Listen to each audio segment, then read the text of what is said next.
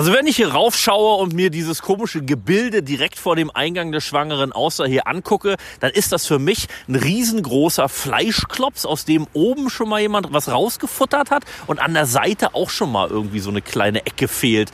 Ansonsten habe ich keine Idee, was das sein soll. Vielleicht weiß es Anna, die ist hier gerade auf dem Weg zur Arbeit, kommt aus Reinickendorf, geht hier jeden Tag vorbei. Kennst du das Ding? Ja, was ist denn das?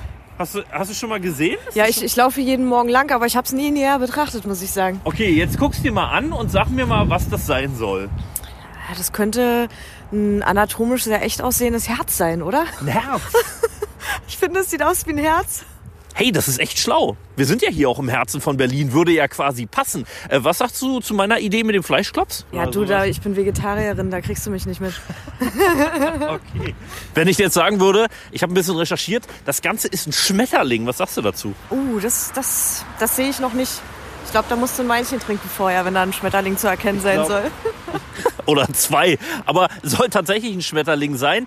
Und äh, das ist zwar jetzt im Winter nicht zu erkennen, aber schauen Sie mal im Sommer nach. Da ist ja hier rund um diese Skulptur Wasser. Das heißt, hier ist so ein kleines Bassin. Und wenn sich dann der Schatten von dieser Skulptur im Wasser so spiegelt und dann so, naja, so ein paar Wellen sind, dann sieht das aus, als würde ein Schmetterling so durch die Luft flattern. Das ist das eine. Das andere ist, dass die schwangere Auster ja früher auch noch einen anderen Spitznamen hatte. Die hieß nämlich früher auch mal schwangerer Schmetterling. Insofern passt das ja. Ähm, Anna, du darfst jetzt entscheiden, ist Kunst oder kann weg?